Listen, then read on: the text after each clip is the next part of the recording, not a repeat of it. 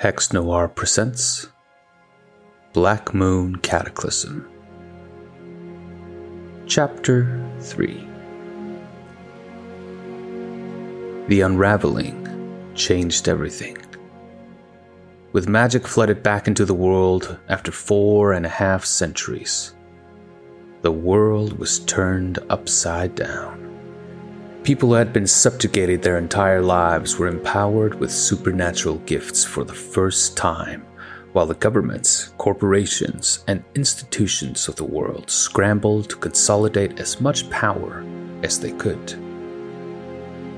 Not only did this lead to an explosive technological innovation, but it also uprooted many systems that had been all but set in stone. The result? War. While Fellhaven underwent a violent civil war, the world around it tumbled into its own upheaval. Arbrand sent missionaries far and wide all over the world to gather and seize as much influence as possible. Meanwhile, the nation of Beauvert seceded from the Krongard dynasty, the kingdom that ruled most of northern Haerith. And after a few months of interspersed skirmishes, eventually erupted into a chaotic world war that dragged in almost every nation in the world for wildly different reasons. This was a war of many sides, being fought for many reasons. Many fought for freedom and change, and many more fought to maintain the old ways. And with the recent unraveling, the final war as it would be later called, saw the creation and development of a new world of terrors. Weapons, spells, and mechanical monstrosities. All developed to win the war and bring in a new era of peace. May 12th, 1864. The private woke up staring at the blackened sky above. Her body ached all over as she moved. Far in the distance, she could hear explosions and screams echo across the vast battlefield. But more immediately, she beheld the horrors of war. What had once been the idyllic Wassault countryside of western Beauvert was now just a wasteland of bent metal scorched bodies, blood, mud, and craters of cadavers. The stench of death was so thick that the private almost threw up in her mask. She had been part of the last charge to take the Bavarian front, but the defenses had been much greater than they had been led to believe. She had charged with her fellow soldiers across the field, rifles in hand and patriotism in their hearts but then they had been bombarded with cannon fire and bullets. The private began carefully crawling over the mud and half buried bodies back to the western Krongardian front, back to the trenches they had come from.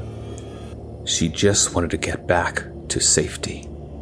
Crawling back, she came across a deep crater where one of the bombs had landed, but the edges of it looked strange, as the earth seemed to have crystallized and twisted into strange shapes. The private's curiosity got the better of her, and she dared to look down into the crater as she crawled past. And within, she beheld the terrible sight of numerous human corpses that seemed to have crystallized and fused together. Even looked to have been pulled into the crater where they now had become one with the ground, as if the bomb that fell released some immense arcane energy that converted everything in its reach into this dark crystalline substance. But even then, she could see their horrid expressions forever preserved in their final anguish bullet suddenly whipped through the air around her, and she ducked down so as to not get hit. Now bullets from both sides were exchanged, and soon bombs started raining down on both entrenched positions, as well as the interconnecting no man's land in between. The private balled up and protected her head, pressing her masked face down into the diseased mud. When the bullets and bombs subsided, she allowed herself to open her eyes, only to notice the face of a burnt man staring back at her, the corpse of a fellow soldier who had perished some time ago. She remained there for probably an hour, lying there motionless, not daring to move a muscle. But eventually she started crawling again, her heart pounding and her limbs had gone numb. But she was more afraid of dying out here and being forgotten. And so she pushed herself further and further to the Western Front until she could see peeking heads of her compatriots. Captain! Movement! She heard someone say. Prepare to fire! Someone else ordered. Wait! It's one of ours! The private pushed herself forward faster and faster until she was up and running. Incoming! Bombs started falling once more, and with them came the gunfire. Bullets soared through the air all around her, but she kept running. The mud beneath her feet threatened to engulf and entrap her, but she kept pushing herself forward. Closer and closer she got to the trenches until she dove forward headfirst into safety. Holy shit, said one of the soldiers as he approached and helped the private back to her feet. Are you alright? Did you, did you get shot? Did they get you? Uh, don't think so. I don't, uh, I, I don't think so, said the private as she made a poor attempt to check herself for wounds. Are you with the, uh, 74th? asked the captain of the outfit. She nodded. Was there anyone else? I, I, I don't think so she said, unsure if anyone else had made it back. There was a shared, solemn expression among the soldiers as it dawned on them that a unit of about 500 people had most likely just been completely wiped out. Well, you should go see the field medic. Get yourself checked. Make sure you haven't suffered any uh, serious injuries. And uh, make it quick. Uh, we will need you back on the front, said the captain. The private felt a cold sensation wash over her at the thought of going back out there, but she did as she was told. The tight spaces of the Western Krongardian front were filled with people. Soldiers who were barely 18 and were being asked to lay down their lives for the dynasty. Their faces collectively convey the horrors they had seen and the fear they felt at what awaited them. The private made her way through the trenches to find the field medic, and now that the adrenaline was slowly beginning to drain away, she was starting to feel a piercing pain creep up her left leg. Whenever she asked for the field medic, she kept getting directed further and further away, walking first a mile throughout the network of trenches, and then another, and then another. At one point, she passed by an airship that had been shot out of the sky and seemingly crash landed right next to the trenches. Its wooden hull charred black and its blimp burned to ashes, leaving only metal framing. Eventually, the private was directed to a series of dug out spaces that were covered overhead with grayish brown fabrics that probably blended well into the surrounding environment. There, she found beds upon beds of wounded soldiers. Some were missing limbs and writhing in pain, their anguished screams filling this field hospital. Others were wrapped in bloody bandages and lying eerily still. There, the private also found doctors, medics, and healers adorned in the colors and vestments of the church each and every one of them was doing everything in their power to ease the suffering of the wounded. But even spellcasters have their limits. When she approached one of the medics, they only briefly inspected her for injuries before ultimately declaring her fit for duty and directing her further away from the front line. She wasn't sure about the diagnosis, given the increasing pain in her left leg, but she was at least happy to be moving away from the front line, however long that would last. The private continued through the field hospital to a series of trenches that eventually led her to one of the artillery cannons. Its gleaming metal hull was dark gray but reflected bluish hues off of it. She had been seeing more and more machinery incorporating this new type of metal into their designs. Behind it, she saw soldiers pulling a large but empty tank from the cannon and replacing it with another. The metal canister seemed filled with some glowing liquid that shined with a bluish white light. Where are you off to, soldier? Someone asked her. I'm uh, not entirely sure, she replied. I, uh, I was with the 74th. We got wiped out. The cannon operators looked at one another with expressions that both conveyed relief for not having to brave the wasteland between the two fronts, but also one of not knowing how to respond to such a tragedy. And they uh, sent you here? The private nodded. The cannoneers looked at one another before one approached her and put a hand on her shoulder to usher her off to the side. Why don't you uh, take a seat over there? Get some rest. We'll see if we can't figure out where you're supposed to go. Thank you, she said. The soldier led her off to the side, where she sat down, and now, for the first time, she could finally breathe easy. And with that ease came the slow realization and horror of what had happened to her. She felt her hands begin to shake and her heart race as she tried to push it down as hard as she could. But there was no forgetting what she had been through. And this was only the beginning. Incoming! Voices rung out in terror as the private suddenly heard the dreadful, iconic sound of incoming cannon fire. Hoping against hope that the bombardment would not land anywhere close to them, the private balled up on the muddy ground once more and closed her eyes. But when the first few bombs fell around their cannons, she knew she had to get out of there as fast as possible. She got up and almost slipped and fell, but managed to maintain her balance and began running away.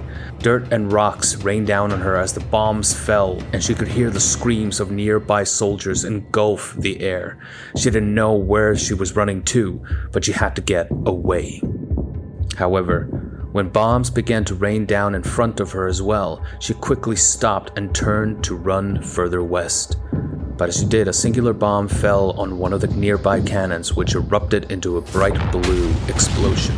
The shockwave hit the private, and she could feel the force crack her bones and bludgeon her organs. And then the shrapnel hit, shredding through her uniform and protective vest and tearing off half of her mask. The private was thrown sideways, tumbling through the air, along with the bodies of several of her comrades, until she eventually hit the muddy ground with excessive force.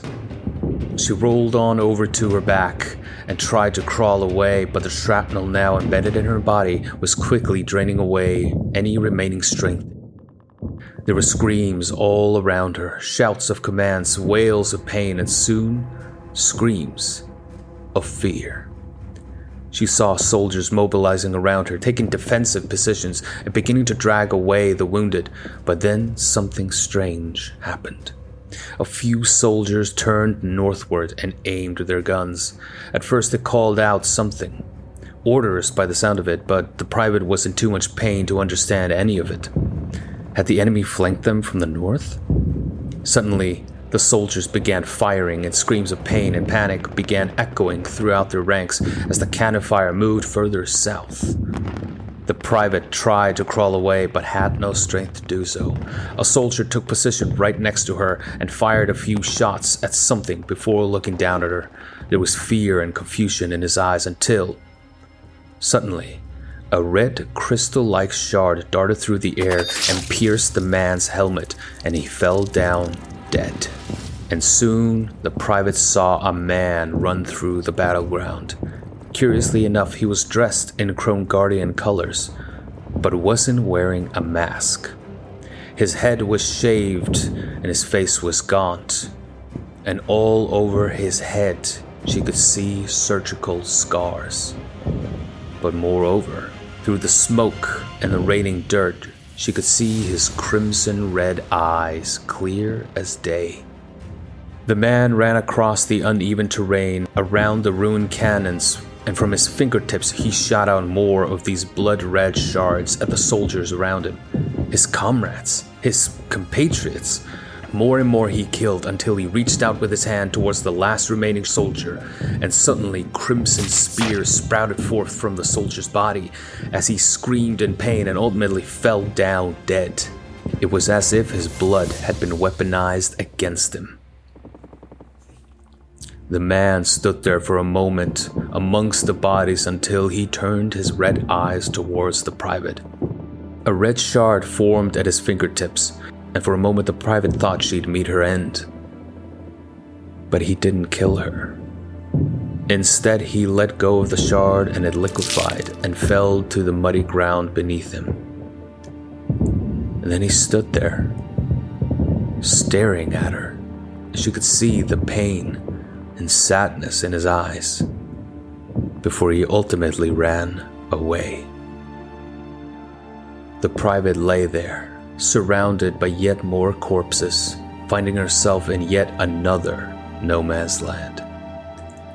She wondered if any of this would ever end, if the world was doomed to spiral into further death and destruction. Was this truly to be their final war? Soon she heard footsteps trudging through the mud until a figure suddenly noticed her and rapidly approached. It's all right, uh, I've, I've got you, said the man wearing Krongardian colors and mask, but was adorned with the recognizable insignia of the Church Cleric Corps. He then pulled out a medallion and held it tightly in his right hand, while his left was held out over the private with an open palm.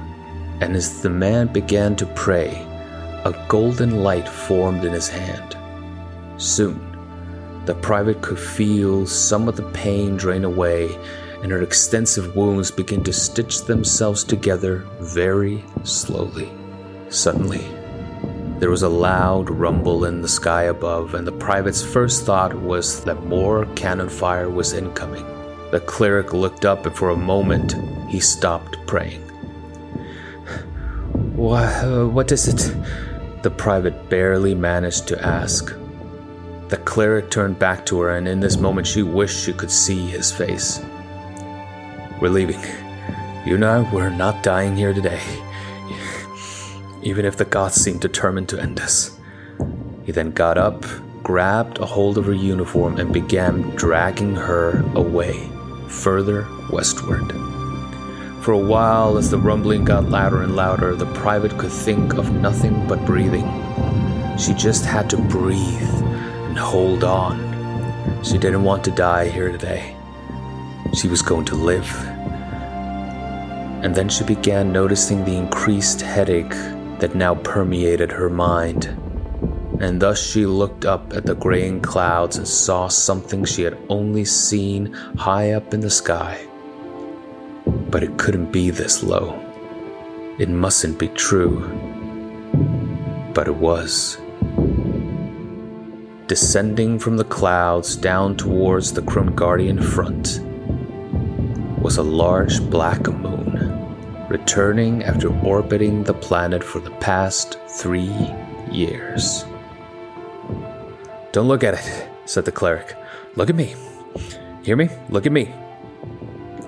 The private looked up at the man who now dragged her to safety. That's it. That's it. We're gonna get out of this, right? He asked, and she could hear. He was smiling. Tears welled up in her eyes as she nodded. Good. And just look at me and focus on breathing, alright? And so she did. She wasn't gonna die here on this day, and neither was he. There would be a world here tomorrow, and they were going to see it no matter what.